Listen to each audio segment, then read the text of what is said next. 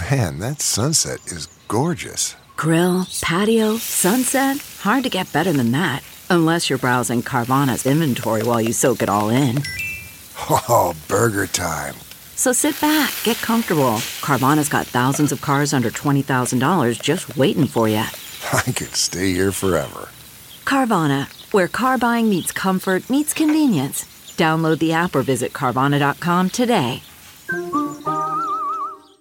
Neuronutrition slash like neuroscience. I am Yeah. beyond excited to tackle this subject today. We'll be focusing on words that seem to be the buzzwords these days for wellness, like intermittent fasting, inflammation, adrenal fatigue, sleep optimization, fat loss, uh, keto, CrossFit, and the list goes on. So joining me in studio today is Chet Binning, the founder of Brain Ignition. Now, the company provides evidence based tools to athletes in order to improve energy, recovery, and overall brain health.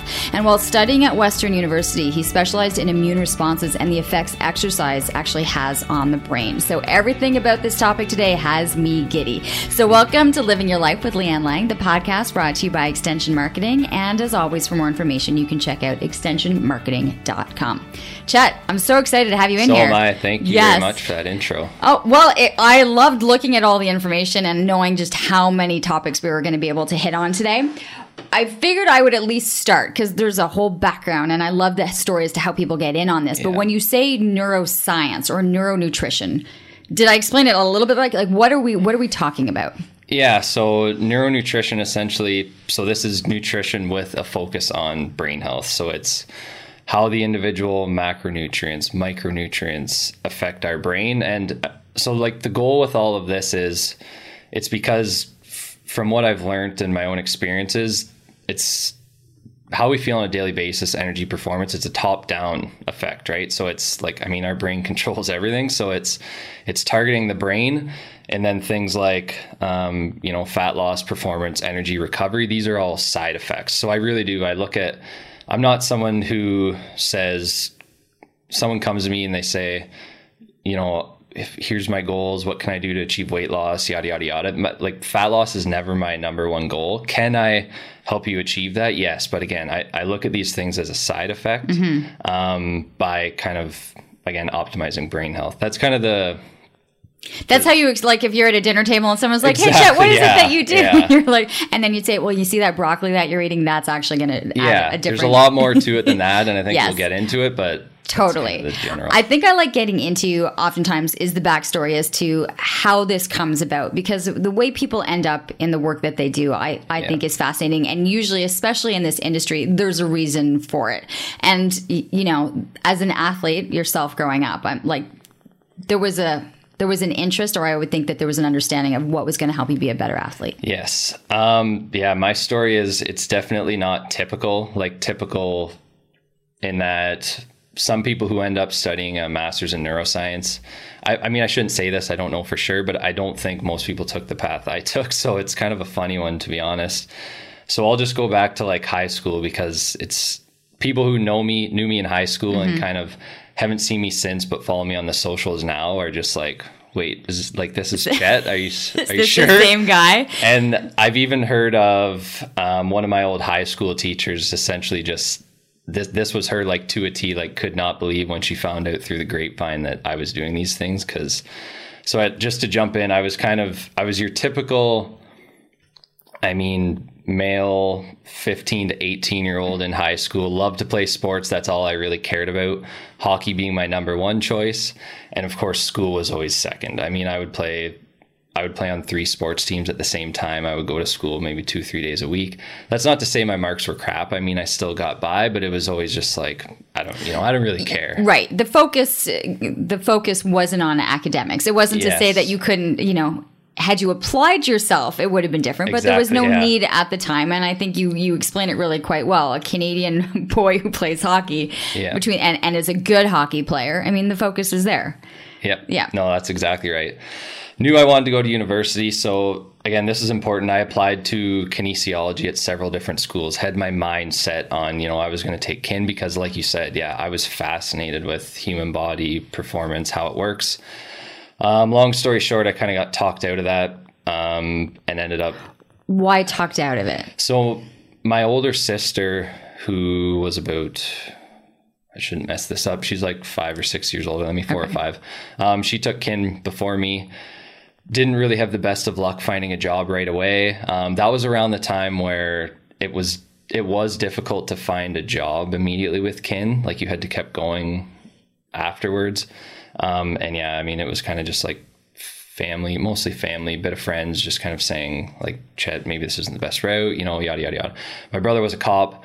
I thought that was pretty cool too. So I was like, okay, fine, I'll take criminology. Like I'm going to be a cop or maybe, a, maybe I'll take crim, but then end up being a fireman, something like that. Right. Whatever. Okay. Um, so yeah, also at this time, so I played four years of junior B hockey in Stratford prior to going to university. Um, any hockey players listening, junior B in southwestern Ontario is a little bit different than the the, the junior B here. It's it's I guess it's it's kind of our equivalent to the tier two junior A, like um, you know Ottawa Junior Sens, mm-hmm. good example there. It's not quite there, but it's kind of in between those two levels here in Ottawa. Um, so yeah, I finished that out, and then when I came to Carleton, I wasn't recruited to play on the team. So uh, sorry, when when I came to Carleton, I played four years on the varsity hockey team. Um, was never recruited. I was a walk on. Um, and that was yeah that that was a pretty special moment for me because most of that team is like OHL, QMJHL. Yeah, I I know that yeah. team. You know the recruiting process, and and they've got a top pick uh, for right, a program yeah. that people are, are vying to get in on yeah. this program. So when you go to school, was there anticipation like I might not play or I'm? Oh yeah, absolutely, yeah. And the reason why I say that was a special moment to me was because just because of like the work ethic. It wasn't so much as like I mean, yeah, I get to keep playing, but when I look back on that now, like I'm just proud that I kind of put the work in um, and kind of beat the odds per se. And I've definitely taken that work ethic and applied it to this. But you were saying that you really weren't applying your academics. You no, didn't so, through. We know that you didn't do it through high school, but you yet managed to right. get into Carleton, walk onto a pretty amazing hockey program. Yeah. So still, yeah, still at this point in time, wasn't too worried about school. Um, but again, I mean, I I got by. I, I took a full course load while I was playing. Um, it wasn't until so it was third year of my undergrad. So third year taking criminology, I take a third year neuroscience class as an elective and I didn't have any neuro background. So to be honest, I'm not sure how they let me into the class because mm-hmm. it was it was like a drugs and pharmacology class or something like literally how how does like marijuana, psilocybin, um, some other pharmaceuticals actually act in the brain and like. I was absolutely hooked right away. I was like fascinated. You were taking this for this criminology degree you were going after. Yes, essentially, as an, right? As, as an, an elective. elective, It yeah. wasn't okay. Yep. But I'm assuming that class just triggered everything. Oh yeah, that was it right there. Yeah. And then I so I I immediately made that my minor, started taking as many neuro classes as I could. Even tried well, I debated switching majors it, and I decided it was I mean, I was too far along Yeah. by then, so I just kept it my minor.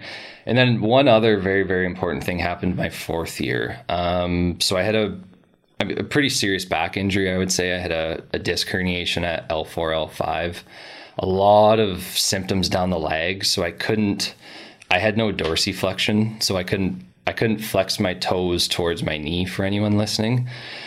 So again, hockey players listening, I mean, those first couple strides, your toes are flexed up every single stride. You're on your toes. So you need that power in the ankles. You need that power in the calves. I had none of that. Um, and the only reason I made the team in the first place was because I was one of the best skaters. So that was one thing I always had going for me, and now that was gone.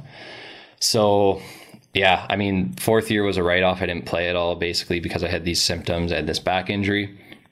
And the reason this was so important is because, kind of for the first time in my life, really, I I had a lot of free time. And that may sound funny to people because I was taking a full course load, but when you're used to you know, hours and hours and hours a day practice. You're in the gym after, you're gone every single weekend. You have two games. Um, you know, just the recovery aspect. You probably want to go out and celebrate sometimes on the weekend, but all of a sudden I didn't have most of that and I had so much free time.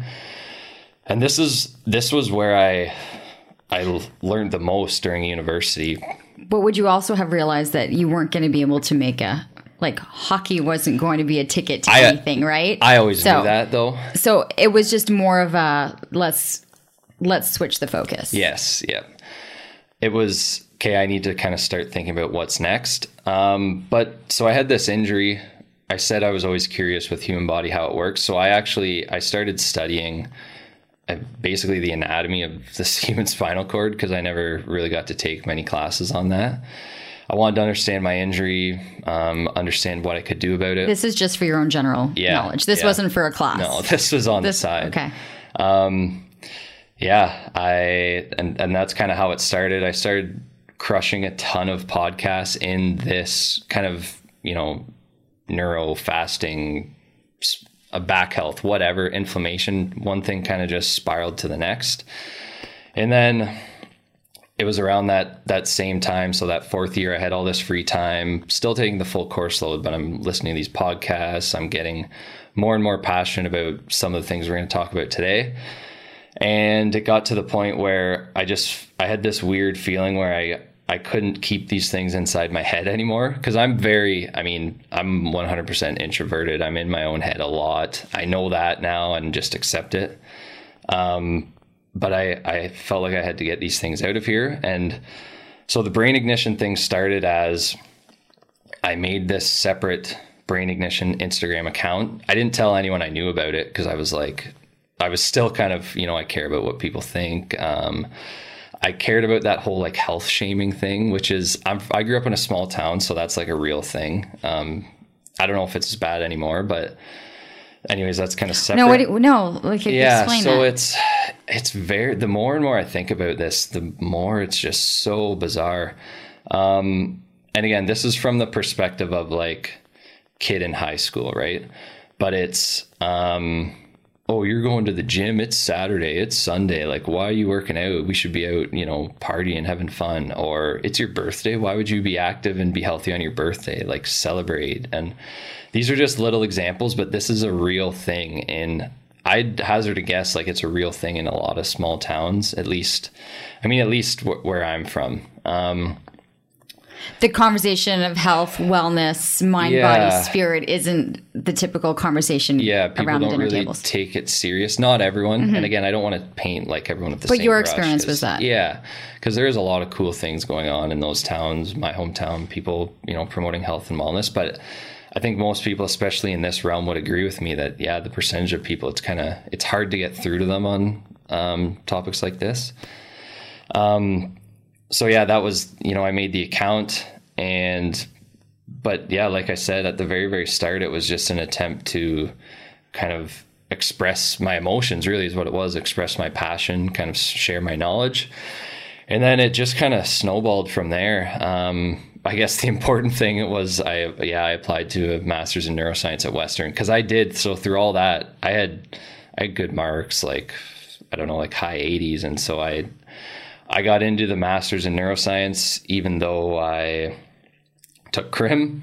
Um, I had the same credits that I could graduate with a degree in psych, so it wasn't like totally foreign. No, but there was an interest. I think that the school would have seen there's a, a passion, there was an interest, and there was an academic. You had excelled, that you had the brain capacity to be able Yeah, to do this. yeah. What did you find most fascinating? Because you had done so much research on your own prior to actually being in these classes. That once you were actually in these classes in the master's program, what did what were you gravitating to? Like what? Like as a sponge, your brain as a sponge. What Yeah. was you soaking in? So you mean during my undergrad? No, when you're at when you're at Western and and taking it, like what classes were just Yeah, so hitting you hard? the way the masters is actually it's kind of funny in that I only took like you only take two or three classes in the program I was in. Other than that, it's like you're in the lab, like you're we see these stereotypical pictures like you know white lab coat mm-hmm. glasses with this little it's called a pipette transferring solutions tube to tube. This just this crazy basically white room you know beakers everywhere. That was me like daily basis. I'm in there. I did a lot of experiments on mice. But kind of to answer that question my biggest interest it, it wasn't really my my major thesis. It was kind of like a spin-off of that.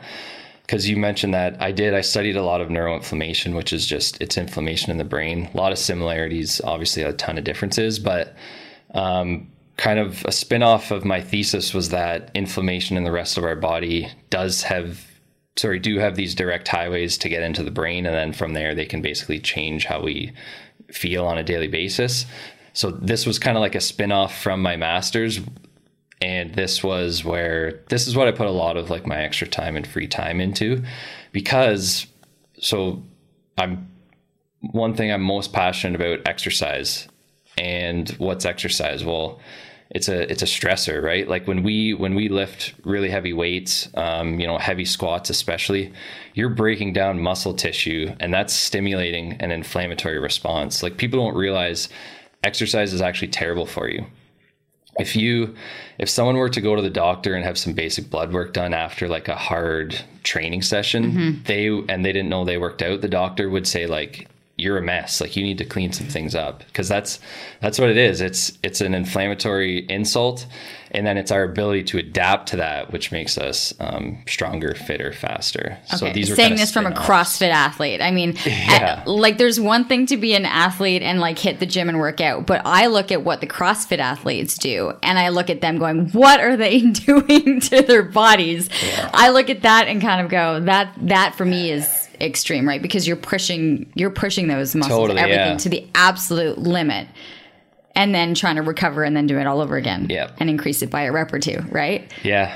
And I think that's what led me to CrossFit in the first place, I think. Or that's why I should say that's why I got addicted by it mm-hmm. so quickly, is because so yes, hockey and these other sports have a component where okay, you need to be in your peak physical condition to perform at your best. But what overrules peak physical condition in those sports? It's skill. I mean, there was guys on my team, especially Carleton, they would and we were we kind of chatted about one of those examples beforehand, but at this point in time, those guys not a lot of them care about physical fitness per se. That's not to say they're not, you know, working hard, but there might be the odd workout where they kind of just, you know, whatever, I don't need this. And then on the ice, they're still the best guy. Well, why? Because they have so much skill. I'm not saying they didn't kind of work at that and earn that over time, but whereas something like CrossFit, you could argue that it's, it, well, it is. It's kind of like whoever is in peak, you know, physical condition is going to be the best athlete there. Again, is there a little bit of skill involved? Absolutely. But as much as these other sports, no, I don't think so. Because, like you said, what it comes down to, you know, strongest, um, most aerobically fit, mm-hmm. and then who can recover the fastest and do it all again. So, who has that capacity? And that's, you can't say that about another sport. That's why I'm so fascinated with CrossFit, is because I take all this kind of um, you know, what I learned in my master's, what I now study on my own, which is, okay, how can we reach kind of this peak level of optimal performance? And then, well, CrossFit's the perfect place to apply it, really. You were just in the city you were here, you were doing these seminars and you're doing these workshops. And I want to be able to kind of go because you're talking about this optimal performance, right? Mm. Uh, and you're looking at it from this, you have this CrossFit background. And then I'm looking at it too from, I want to be able to reach the person sitting on the couch. Yes. I want to be able to reach the mom trying to kind of feel better after, you know, nine months after having a baby. Yeah. I want to get to the 50 year old man who's like, I got to do something because this once a week hockey isn't quite doing it for yeah. me kind of thing. Like there are so many different people and such a broad spectrum that we can reach. And yet you're creating these seminars that hit on so many different aspects. Yes. How did you break, how did you break that down? Like once you created this brain ignition company to know that you'd be able to have a different reach like this? It's, I had to identify what the biggest problems are that people have. Um, what are what are the most common symptoms or health complaints that people have on a daily basis? Um, so it's the things what like are they? Yeah, yeah. So it's I mean it's the brain fog when you first wake up in the morning. It's um, I mean nasty hunger cravings and pains at times you probably shouldn't experience it. It's um, you know either not being able to get to sleep or when you do get to sleep you're waking up several times throughout the night. And then in the morning same thing you have that brain fog you don't feel well rested. Um, i mean the list kind of goes on and on and on but I, that's a, it's a good tie-in actually to the neuronutrition because when I see so sorry first so the average individual when they see these things or feel these things most of the times what would they chalk it up to? It's what, what would you say If I'm not feeling well, yeah um, or I- just the average person something like a symptom like that it's I will. I see. I'm going to give you an answer because it's like something I ate, uh, something I did, not enough sleep. Yeah. Uh, not for me. It's like I feel certain ways if I don't get my exercise in. Right, so you- so, but I'm looking at it. I mean, I know this yeah information. so that yeah so that's definitely not the average answer the average answer would be oh i'm just getting old right? Or something like that or wait till you get to my age or this is just the way it is. And from my perspective i'm like like i actually hate that answer. I hate that I, answer I hate that belief. I hate that.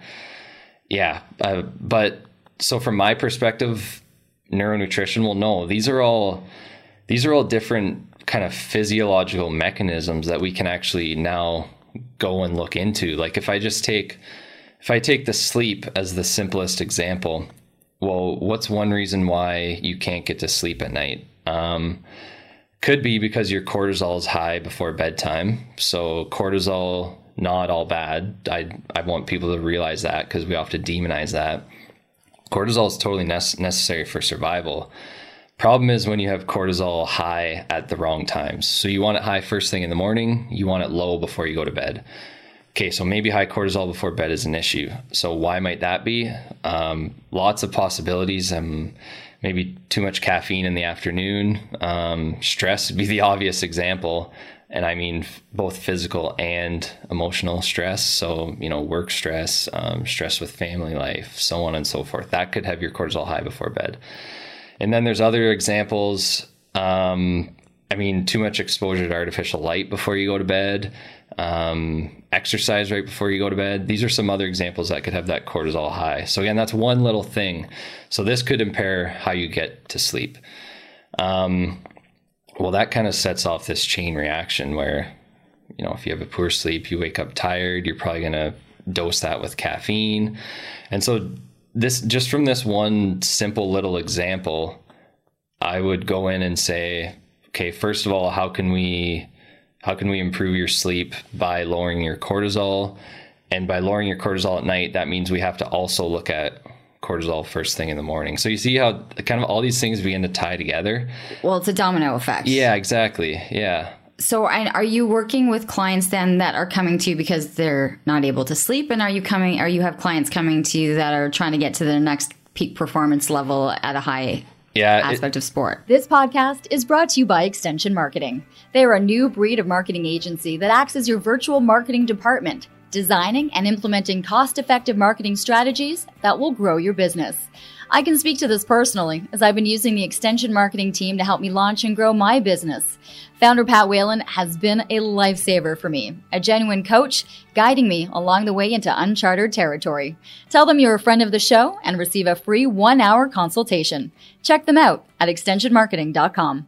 it's a bit of both, but so yeah, sh- there is a lot of kind of quote unquote what you could call average Joes. It's just people who, I mean, I have some some nurses, some firemen. So common trend with that is Oh, that's shift work. Yep, Right. Um, but even just like um, teachers, people who work in an office. So it, it is a wide spectrum. But for those people, mostly it's there's there's still the of course the most popular goal of you know I want to lose weight, I want to improve body composition, but when I do this in-depth assessment with people, I uncover all these other things that are essentially preventing them from achieving that fat loss or weight loss goal.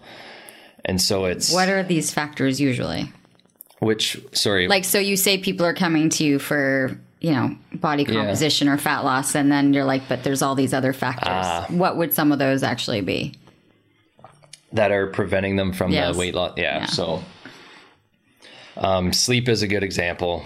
What we just talked about. Too much stress is another example. Actually, and I, I'm not surprised anymore. But when I first started working, there's one specific scenario where it just kept coming up, coming up, coming up, and it's actually it's people working out too much and not eating enough. and then they get into this. There's a lot of potential names for this and a lot of potential things it can lead to. Um, the most classic would be quote unquote adrenal fatigue. Um, I don't like that term. What what does that term mean? Because it's one of these buzzwords, right? You're starting yeah. to hear it now, but I don't know if people understand what it is. So it's it's burnout is what it is. It's feeling chronically um, tired, not well rested. You you have that wired or sorry tired but wired effect. So you're just exhausted until you go to bed and lay down, and your heart's still racing. Um, a lot of possible other possibilities, maybe lack motivation. Your sex drive has gone down. Um, for women, it could be loss of period. So there's a lot of possibilities. But so this buzzword, adrenal fatigue, I I don't I personally don't like that term. It's kind of inaccurate because that suggests that our adrenal glands, so our adrenal glands are what produce this stress response by releasing cortisol. It suggests that those have just kind of tired out, but that's not what's going on. It's a change, and this is the neuronutrition. It's a change in the signals that your adrenal glands are receiving from your hypothalamus in your brain. So it's the proper term would be HPA axis dysfunction or hypothalamic pituitary adrenal axis dysfunction, but you can't. That's not as. That's why your high school teachers were going, he's talking about Yeah. what? Okay, so that was a complicated scientific well, yeah. explanation. What is the layman's term for that? Like understanding. Yes. So, what is adrenal fatigue? So it's the stress signals changing from your from your brain to your adrenals. So it's basically someone cuts you off in traffic, you start honking the horn. That's your stress response. This what I just explained, that release of cortisol from your adrenals, that's what's going on during that stress response. So what this, you know, quote unquote, uh, burnout, adrenal fatigue, HPA axis dysfunction, whatever you want to call it, too much training, not enough um, calories. This is all. It's it's just uh, that that signaling has just kind of temporarily shut off, so it's not working properly. And if we think about whenever people are confused about these mechanisms like this, it- the easiest explanation or the easiest way to help people understand is most of the times these are like survival mechanisms, like adaptive mechanisms, right? So if someone is constantly working out and they're not eating enough, why can't they lose any more weight? Well, because the body says, you are constantly stressing me out with this exercise. You're not giving me enough fuel to fuel these sessions. So I'm going to retain what calories you do give me because these are precious, precious calories. I'm going to hang on to that extra fat so that when we go through these times of stress, these times of not enough calories, I can feed off of that and survive. So that's the perfect example. There's other good examples if we think about like fasting, ketosis, and all that Yeah. too. So Do you want to get into that? Okay, so one of the main things, and, and you have like a number of different mod- modules that you use when you do these presentations. One of the first things that comes up, and I've, I've looked at your stuff, is this is fasting, Right. Uh, or the intermittent fasting. And so, and I've heard a lot of people now are kind of trying to learn more about it or understand it more, or Yeah. why are they doing it, or why, what's the purpose of it? So. Can you explain it and Definitely, and yeah. why do you think there's been more interest yeah. on this subject? So, I guess, do you want me to just explain kind of the basic protocol? I think so, first? yes. Okay. Yeah. So, if anyone hasn't heard, fasting, um, intermittent fasting, basically, it's it's restricting restricting the hours in a day that you actually consume food. So, like a classic example would be this. It's called a 16-8 intermittent fasting window. So this just means that for 16 hours of a day, you're not eating. For the other eight hours, that's when you're consuming all your calories. So, as an example, maybe you eat food from 12 noon until 8 p.m., and then from 8 p.m. during your sleep, during the morning, you're not eating anything, you're fasting. Now, the Can I? I'm going. Yeah. I think a lot of people don't even know that they're fasting because they just skip like Forget, they go yeah. they, like they forget or they don't have time and the next thing they know they hadn't have breakfast or a coffee and the next thing they know it's noon and they're like oh my god I Yes. I need starving I need lunch yep, they don't It's even true, realize yeah. that they've done it right but they're not they're not quite doing it right Yeah. but yes Yeah, no, that's definitely true. The where this came from in the first place is because again, it's supposed to trigger these survival mechanisms. Um and the idea being so same thing as exercise. Initially when you fast when you don't consume calories it, it is a stressor to the body. But then your body adapts and says oh okay i need to get stronger um, and all these different things. I need to be better able to deal with this stressor in the future.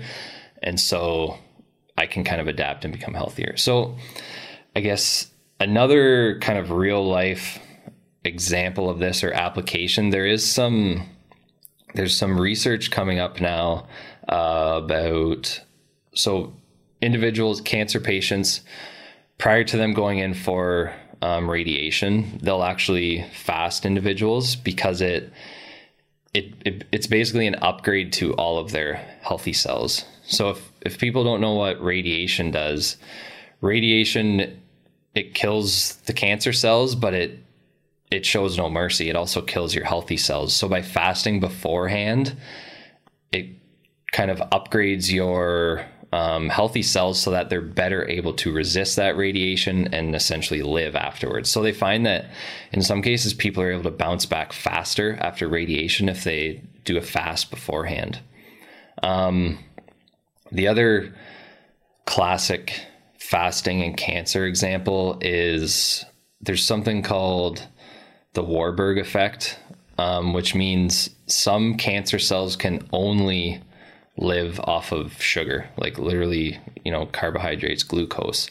And so, what fasting does is we know that when we fast, we're restricting, oftentimes, we're restricting the sugar intake. Our body, and this is where it kind of gets into the keto stuff too, our body will then switch to burning these ketones as energy. And a lot of cancers just do not have the ability to use these ketones. So they literally starve to death. So this is another kind of cool area of um, fasting research. Is there a certain amount of food that you need to be having prior to that eight o'clock cutoff that, you know, okay, at the eight o'clock, we, we're starting the fast? Yeah. So this is, I'm happy you asked that because this kind of leads into, I would say, the the biggest mistake that people make when fasting. So because people are doing it, I just don't think they're doing it. No, they're properly. not. They're not. Um, what's the biggest thing we see on social media? It's intermittent fasting burns fat, right? That's kind of the the go to, the biggest buzz. So this probably news to a lot of people. Fasting itself, the intermittent fasting, does not automatically increase fat loss. That's just that's just the way it is. There's no there's no mechanism during the fast that says, okay, body, I'm going to get you to start burning fat faster. So let me give you a simple, simple example. So, person A, person B, um, just consider them as like, you know, clones essentially, just for okay. sake of example. So, person A is consuming 2,000 calories from noon till say 4 p.m. So, that's person A's intermittent fasting, right? Okay, person B consuming the exact same amount of calories, 2000 from whatever 8 a.m. to 8 p.m. So that's normal eating window. So person A intermittent fasting, person B longer eating window, but they're eating the same amounts. So in those examples, there's no difference to fat loss. And studies have shown this. They compare they'll compare these groups of people who are on what are so this is called isocaloric when they have when they consume the exact same amount of calories and they find that uh, the fast does not increase the fat loss at okay. all so so that's kind of again like most important thing right there now that being said is it harder to consume all of your calories in a restricted window absolutely if i I I probably eat say like 3000 to 3500 calories a day for me to try and get that in in like 4 hours pretty difficult. So what's going to happen? Well, I'm probably going to end up eating less, like 2500 or something like that. So that's what leads to the fat loss. It's kind of this. Is because you've sense? had reduce you're reducing your exactly. Calories. Yeah, people forget that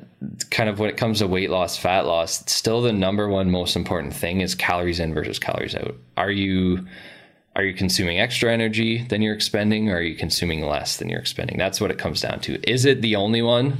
No, and I hate when people say that it is the only factor.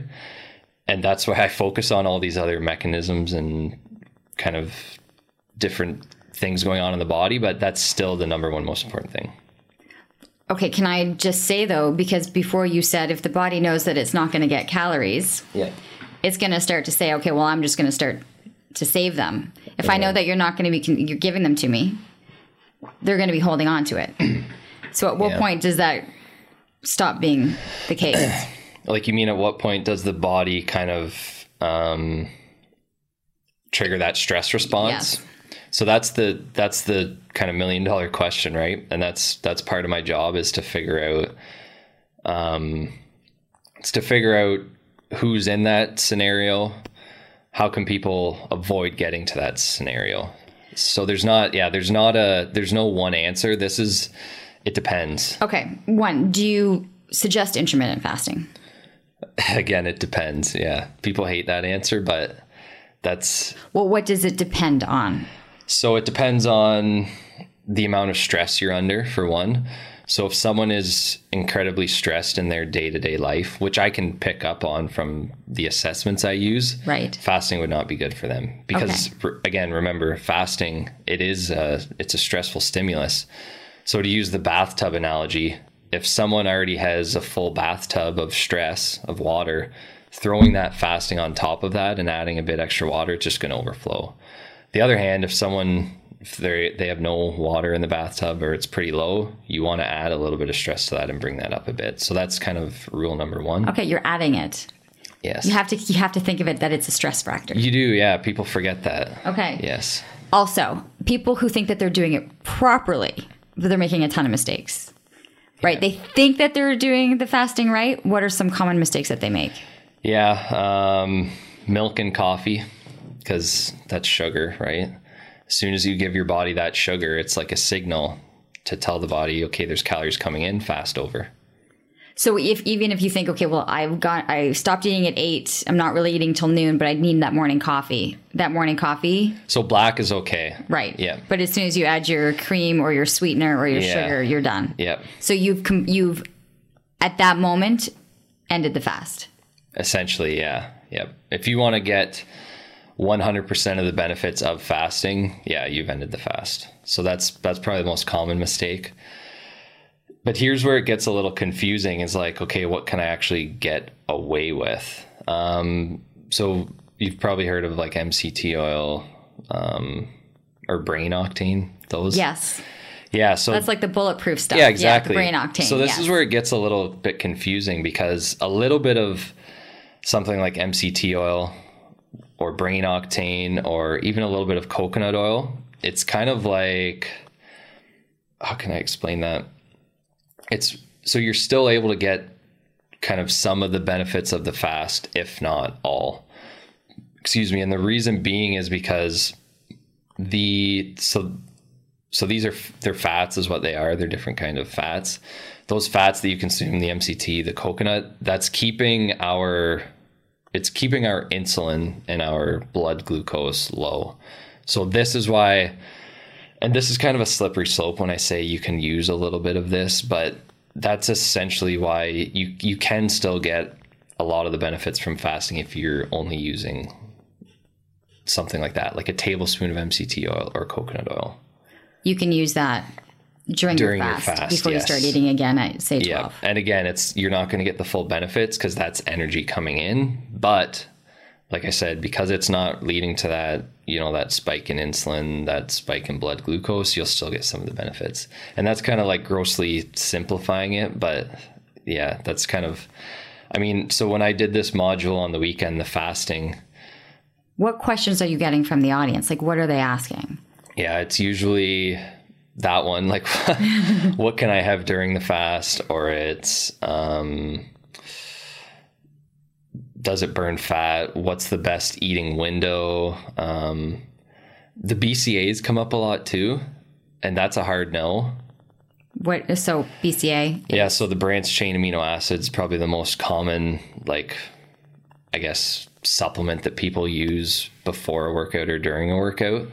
If and if you're having this during a fast, you're definitely not fasting. That's like a hard no. And if you want to know why, I can tell you, but What's the hard no?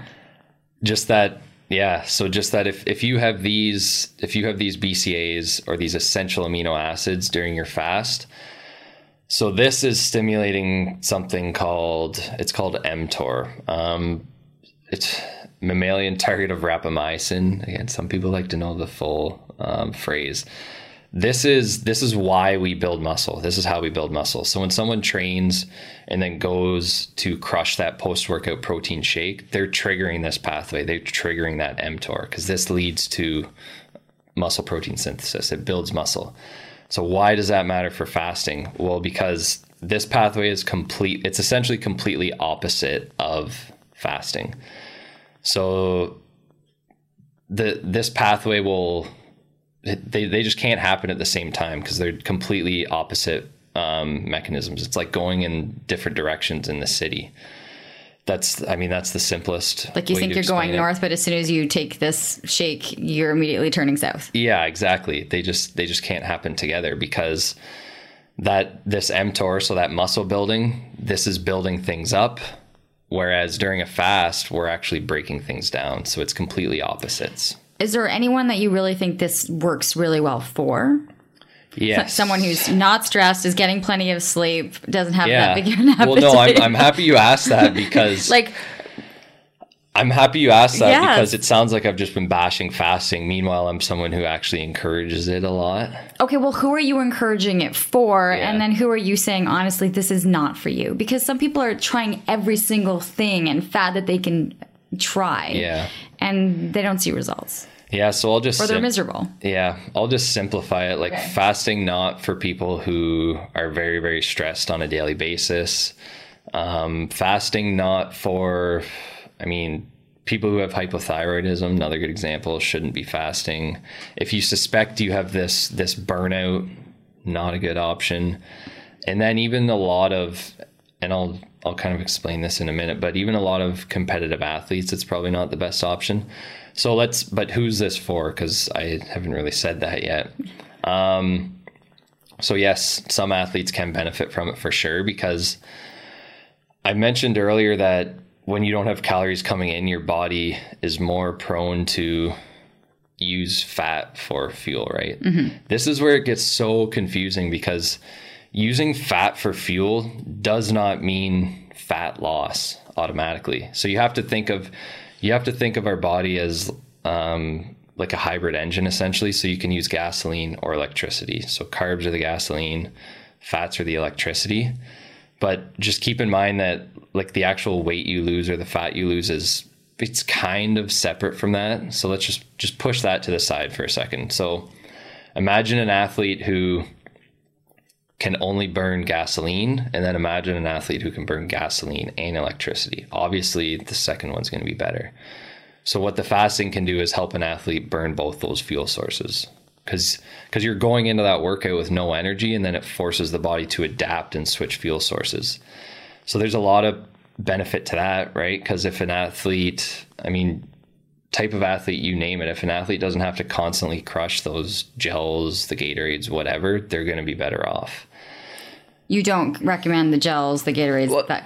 You I'm not saying they're all bad. I'm just mm-hmm. saying if you have to rely on that like every 30 minutes or so, then you're just you could be better. Okay, so you mentioned the Gatorade, which I'm going to then look at as the electrolytes, right? Or Yeah. what's in it. And I always kind of laugh that, you know, parents sometimes will give their kids like these Gatorades when they're going on a field Yeah. for a little bit or they're going to play hockey. Like you don't need to be replacing those electrolytes. They're not when when does this come right? When Yeah, does this come into actual play? Sometimes I find people just I don't know, they like the look of it maybe, like when they're Yeah, being active the- and it's it's like marketing, they've right? done a Like great job, but Sidney it's, Crosby. it's not needed a lot of the time. Yeah, no, you're totally right. Um, so when do you need those? Are you Mm-hmm. saying? Um, Well, because you're saying, right, you just mentioned the athletes that don't need to take the gels or don't need to take Yeah. these are going to have better results in the long term. Yep. But there are people that are taking them. So why and what are they seeing? so if you are, so I'll just I'll kind of just focus on the electrolytes. The marketing has been Yeah. amazing around It's- it, right? Yeah, it's insane. I th- I think a lot of like athletes who are constantly sweating for like hours on end, a Gatorade, in my opinion, is there better options? Yeah, that aren't loaded with artificial sweeteners. But at that point in time, it's not the worst of options. But I totally agree in that. But they've been going for hours. Oh, yeah. Like you look at like a, a Roger Federer and you know Yeah, a totally match, different. right? That's a four hour Yes, match. yes. It's different than a, a kid going to play, you know, their yes. house league hockey and Oh, they're on the ice for yeah. for a, a certain amount of time. It's not the same thing. No, it's definitely not. And the worst is like using it using it as a substitute for water. That's the worst. Is you know, wake up in the morning, I'm thirsty. Okay, I need some Gatorade. Um, I'm That's having like some after lunch. a night out and you're really yeah, that's different. But like, yeah, like kids, or I'm having some lunch and I need something to wash this down, so I have some Gatorade. Like that's where it's yeah, like you said, not not ideal whatsoever. I think I mean the easiest is just kind of um, how long have I been exercising or working out for? Have I been sweating a lot? And if the answer is like this is totally simplifying, but if the answer is over 60 minutes and I've been sweating that entire time, then sure, Gatorade. But otherwise, there's, I mean, there's not really a need for it. Um, back to the, I just wanted to mention one more thing about the fasting because I still didn't really give any good examples as to who it's for. Um, so I know you've had some well, I know of at least one. You've had a keto guest on here before, so I'm assuming the audience has heard a little bit about some of this before. So, um, one thing that so the ketogenic diet it mimics fasting, right? This is this is why it was developed in the first place. So I just want to bring that up because I think it it helps people understand this a little bit better.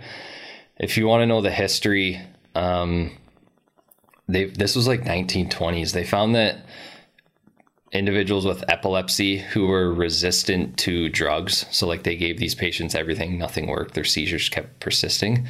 They kind of by accident found that when these individuals don't eat, so when they fast, their symptoms go away. Why is why is that? Okay, well they didn't really know at the time, but then they said, well, this is cool, but we can't fast people 24/7. So they came up with the keto diet to mimic that state of fasting. So that's important because ketogenic diet, we're producing these ketones. Fasting, we can start to produce these ketones as well. So, who is fasting for? Um, well, there's a lot of people that could benefit from having these these ketones present in their bloodstream.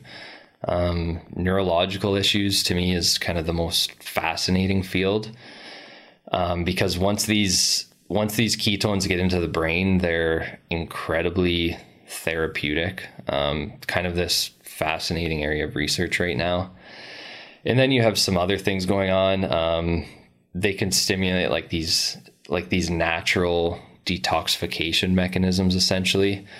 Um, they're good for our mitochondria. So these are like the batteries of our cells. Basically, they produce our daily energy. So they can kind of like, you know, strengthen these guys essentially. So these are where some of the benefits start to come in.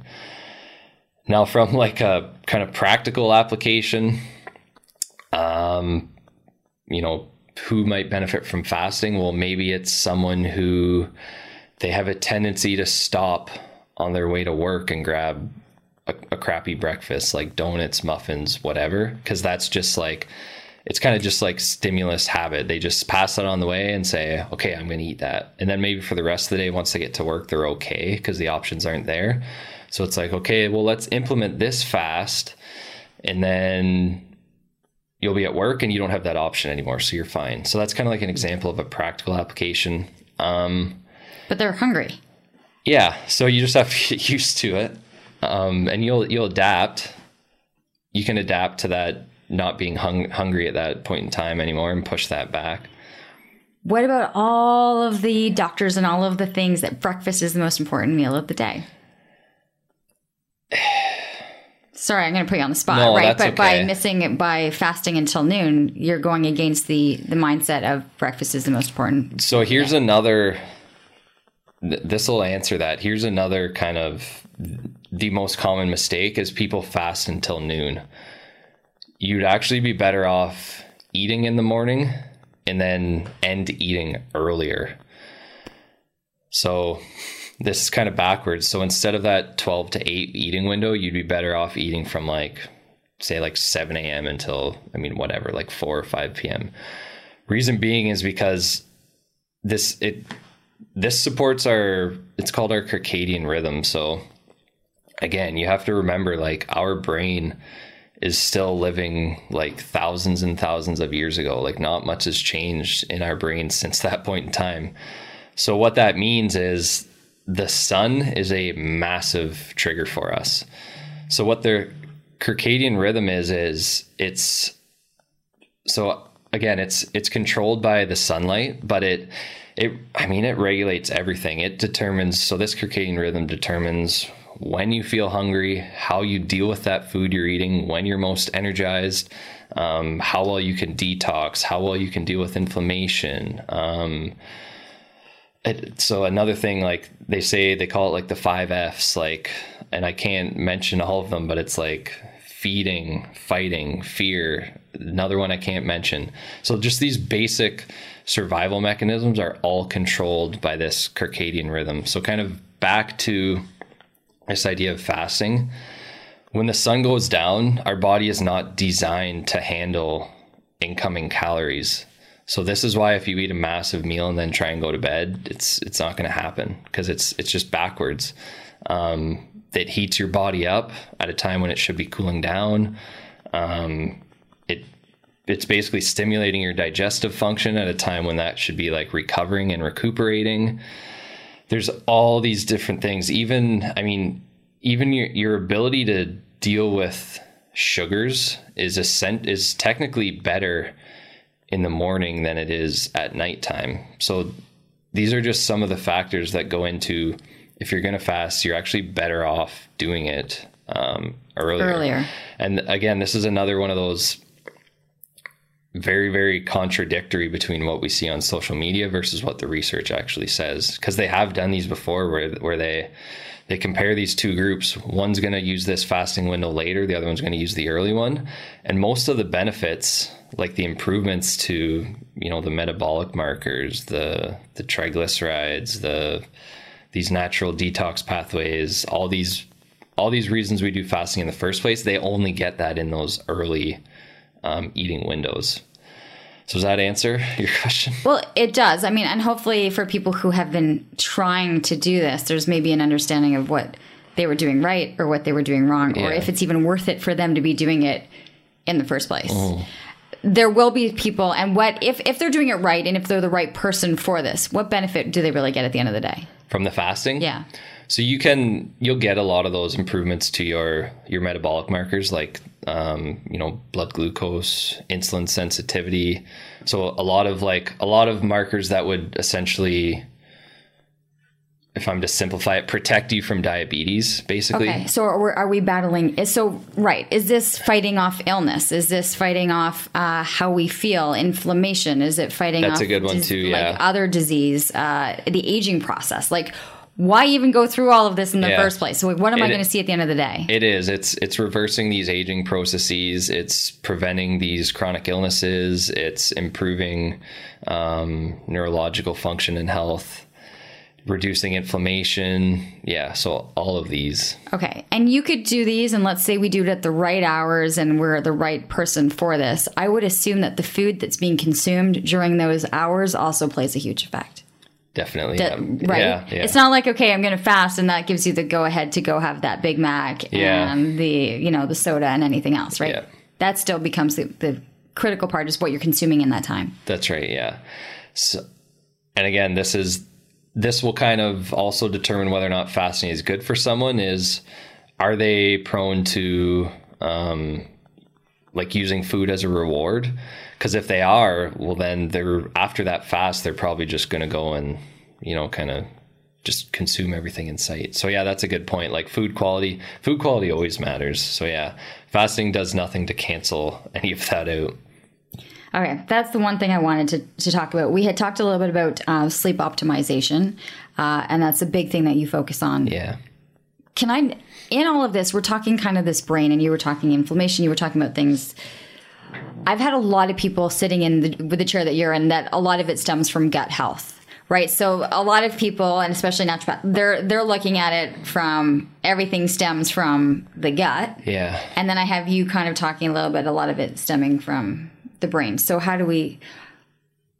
Yeah. do, do you? Is there a shared dialogue? Like where? Yeah, so I don't I don't want to say it's only the brain because there is we have connections between the gut and the brain. So yeah, gut is another massively important thing. But you were talking about inflammation in the brain, Yeah. right? And I'm thinking if there's inflammation in the gut, It's going to the brain. it's going to the brain and vice versa, right? Yeah. But what's the difference between an inflammation in the gut and an inflammation in the brain? Well, so a lot of the times they're the same thing or one of the same. Um, because this is what this is what I studied during my masters. It's okay. How how does inflammation in our gut or in the rest of our body actually get into the brain? So I, yeah, I can't really. Well, take an example of like.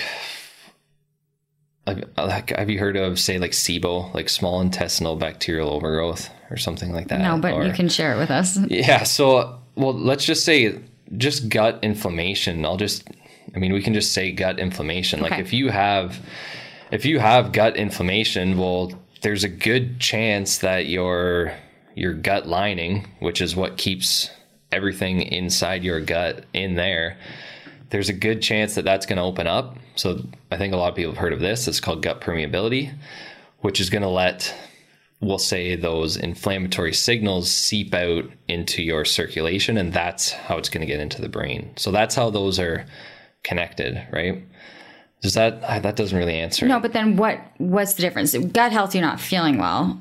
Inflammation to the brain is doing what? oh so yeah sorry that's a good point so if you have inflammation in the brain um, this could represent i mean every symptom in the book uh, brain fog headaches um, anxiety stress lack of motivation i'm I can tell you that there is not a neurological issue that does not have an underlying inflammation aspect. Now, is it a chicken or the egg? Like, did the inflammation lead to that illness or did the illness lead to the inflammation? You can't really say with all of these conditions, but inflammation in the brain is, yeah, that's, I mean, even Alzheimer's disease, Parkinson's, concussion, ALS, depression, um, these all these all have massive inflammatory responses in the brain.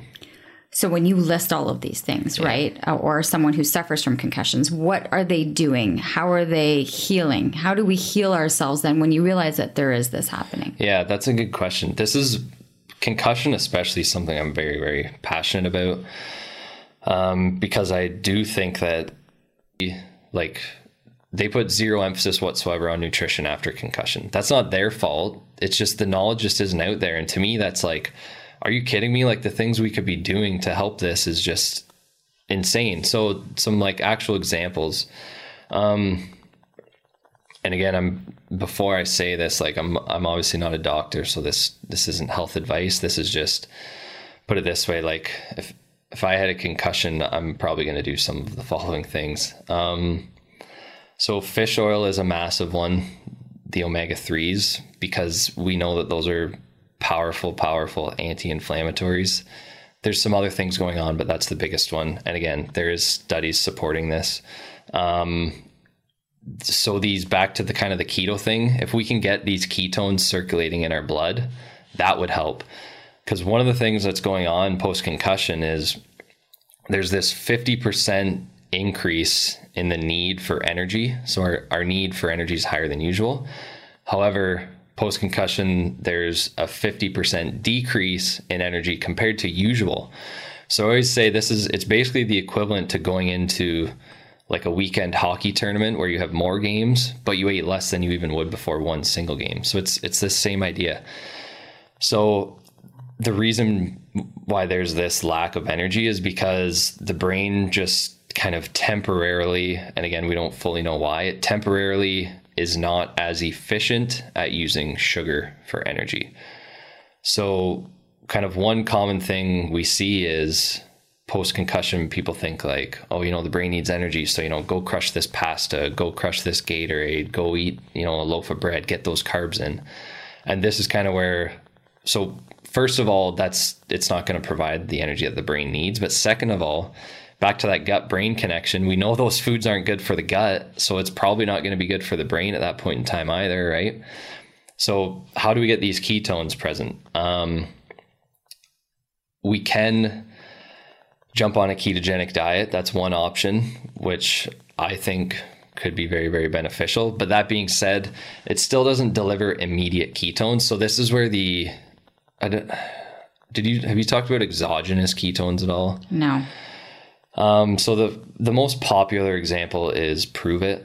Um, This is a brand, so Yes, and I have no affiliation with any of these. I'm just using them as, as an example. Um, so exogenous ketones are basically it's a supplement. You, you literally it's a supplement you take, and it will increase the ketones in your blood immediately. Right. And I think a lot of people who are on a, a ketogenic diet are trying to get themselves into ketosis or trying to create this ability. Yeah. And yet they're they have it now that you can take, you can consume the ketones just naturally. That's right. Yeah. So, and that's kind of a I have separate issues with that, but just to stay focused on this. So, if this is where I see a lot of application for exogenous ketones, if you can, if you supplement this immediately after concussion, well, okay, that suggests that we're getting this immediate energy source into the brain, and ultimately that could facilitate recovery. Now, is there you know different qualities of these ketones absolutely um, even mct oil coconut oil these are both going to deliver at least some ketones to the brain which could be therapeutic And you were talking about this for concussion, you know, concussion recovery. And yet Yes. you this would apply to a lot of illness, it would yeah yeah. Inflammation. yeah yeah and they've this is this is some of the stuff they're experimenting with right now too in clinical studies is do these ketones help um, alzheimer's disease? Do they help parkinson's? There's some clinical trials going on right now looking at this because uh, so these illnesses are so different yet they have so much in common. So Alzheimer's disease also has this lack of energy where the brain is basically starving. Um, have you ever heard of someone call Alzheimer's disease type 3 diabetes?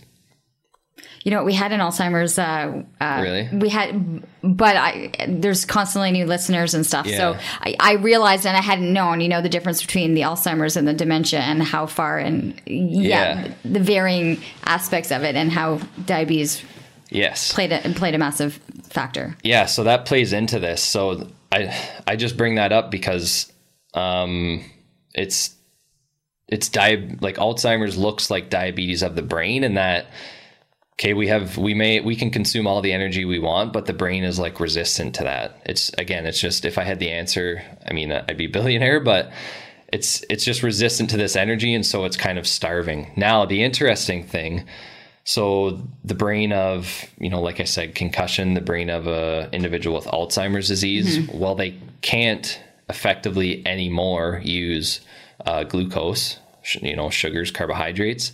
Their ability to use these ketones for energy in the brain is completely intact. So this is fascinating. It's like so if we give this individual with Alzheimer's disease, if we give them these source of ketones, like could this, you know, could this address some of their symptoms? And it, it does. I mean, if I'm to simplify, that's not to say it's not going to be like a miraculous cure mm-hmm. because it, it doesn't work for a hundred percent. But there is a lot of trials where it, it helps, it at least helps for a lot of patients with Alzheimer's disease. And when, I mean, I don't have to explain like, if even if this even if it's something that allows a little bit more memory for even just a couple hours a day i mean that's worth it right? Because the best treatment for alzheimer's disease right now is i can't even tell you because there's nothing. That's that's how little we But know. you're giving you're giving these patients an opportunity for a, a short amount of time yeah. to be able to create to, to generate some of that memory. Exactly. even if it's short short term yeah. it's giving them something you kind of can break so much of this down and and in looking at and in, in talking to you i'm assuming right now based on the crossfit discussion earlier and the keto you know discussion right now that you are pretty much as your own practice a crossfit keto hmm. you know like you you are and and some people see it like extreme Okay, right. To be doing that kind of physical activity and that kind of lifestyle, it's like that's a lot of effort. People are gonna yell at me now, but I'm not keto right now. Is that what you mean? No, I'm li- well. That's one. yes, because I don't think it can be sustained. Like Yeah, it takes a it takes a lot of effort. It's a tough Yeah. combo, especially if you're doing CrossFit and that kind of at the same time. Oh, yeah. So take even like half of you away on half of each of the dimensions and think of the the regular person. Hmm. What are some of the tips that you have in terms of understanding brain nutrition, gut, uh, that they're coming to you for, right? Because Yeah. people are coming to you, they hear brain ignition. It's kind of like, what are they striving for? What are they they needing, Yeah. and what are they walking away with? So, as in, like, what would I use as an assessment? Is that what you mean? What are you assessing when Yeah. they come in, and then what are you changing or shifting when they come yeah, out? Because you because you're because you're dealing with a normal people, and then you're dealing with athletes that are looking for peak performance. Yeah. This is actually, if I'm to be honest, this is probably the thing that I have the most difficulty explaining. I could talk about these mechanisms and systems all day long. Yeah, you mentioned words that I have no understanding what you were talking the about. Yeah. application? Yeah. so I use I use a lot of subject subjective questions actually. Um, some of subjective questions like ones that I I already gave some examples earlier. So so let me just give you the full kind of overview first. So I Okay, use but I you're gonna have to do it quickly. quickly. Okay. Yes, because I just looked at the clock. So I use I use subjective. I did not see Veronica's uh, 10 minute warning the other, like a while ago. Yes. So I I use a lot of subjective questions, but I break them up into different sections. Each section gives me clues to a specific system in the body.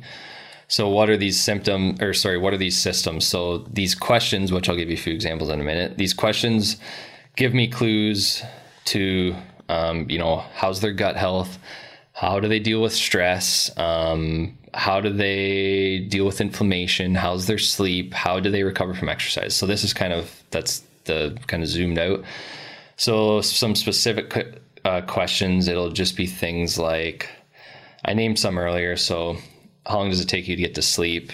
Um, if you wake up throughout the night, how many times do you wake up throughout the night?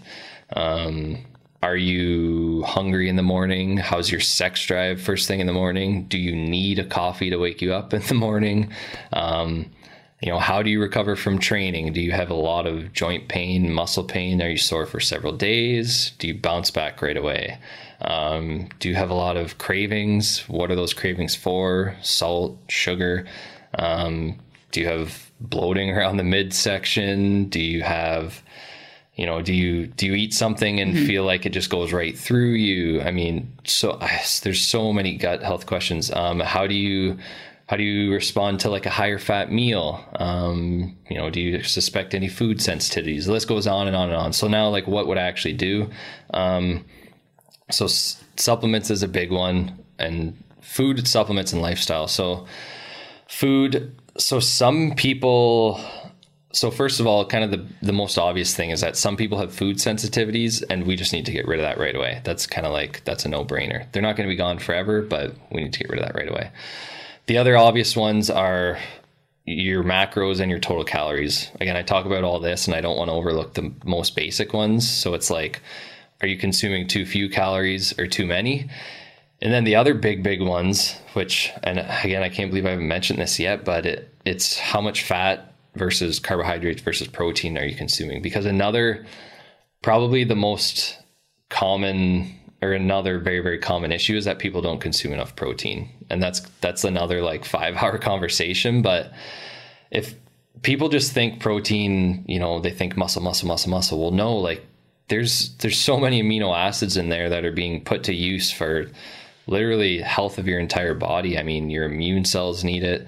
There's precursors for neurotransmitters in your brain. Um, muscle's a big one. But again, people think like if you want to if you want to burn more calories, like if you want to have a healthier metabolism, you need more lean muscle, right? Because that's your muscle is the biggest. It's like a furnace. Like the more muscle you have, the more calories you can handle. Um, so these are some of the kind of the big red flags. Um, we'll look at how much water they're consuming on a daily basis. How's your salt intake? Um, and then, as I said, like um, we'll look at so supplements, like first of all, if you are taking some, I'll look at the quality of these. Like, are they doing anything? Because we know there's a lot of crap supplements out there. And then which extras might you benefit from? And this is different for everyone. Um, and then we'll also look at lifestyle. So these things like, you know, how often are you training? How stressed are you? Can we play around with these a little bit? Like, are you willing to maybe drop a training session in favor of like some yoga um, or some just some mindfulness, relaxation? Um, I, I've mentioned sleep 10 times. How can we improve that? It seems to be the common factor of, of coming Yeah. down, especially when we're talking with the brain. You're you're you were in Ottawa because you were in town to do a seminar, Mm-hmm. which was great. Are you are you often doing that so that people can come in for these one day classes or to understand? Because you're actually not based here; you're based uh, in Lo- London, yep, yep, right? So. It, this is London based, but are there things on the website or are there things that they can learn of if they go to Brain Ignition? Is it .ca? Yeah, definitely. Yeah. So honestly, for learning, the best place would be my Instagram account, actually. Um, I mean, Yeah, you post there. Like the last post I think had to do with man boobs. yeah, I have saw- one yeah. in there about it. Yeah, so check that out. It's like why are you, Yeah. you know, but that's that's real thing, right? Well, and I've really been working on that lately is turning all of this into more practical, Yes. simple stuff. So yeah, I mean, Instagram's the best spot for that. There's some stuff on the website as well, kind of things you can, you know, things you can apply right away, certainly for everyday um, health.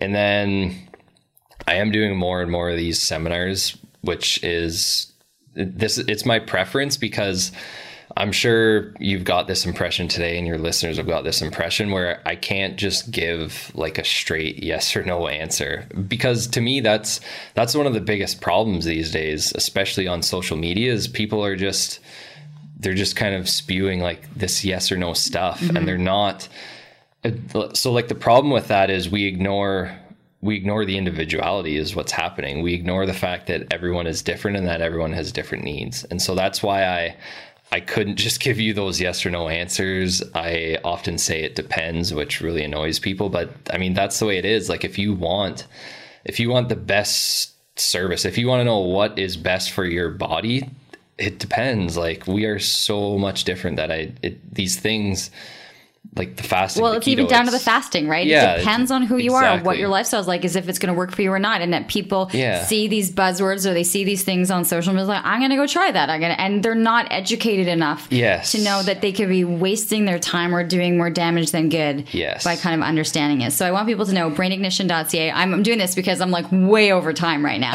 so uh, people can find you, uh, Brain Ignition. That's the best place. And then it, what's the handle on Instagram? at brain ignition underscore chat That's the Instagram handle? yes Okay. Yep.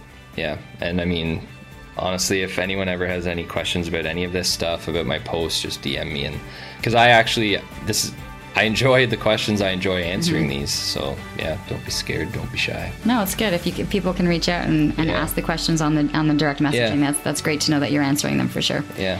I really appreciate you being here. Thanks for staying Yeah, in town a little bit longer to be able to, to do this after your seminars and your workshops.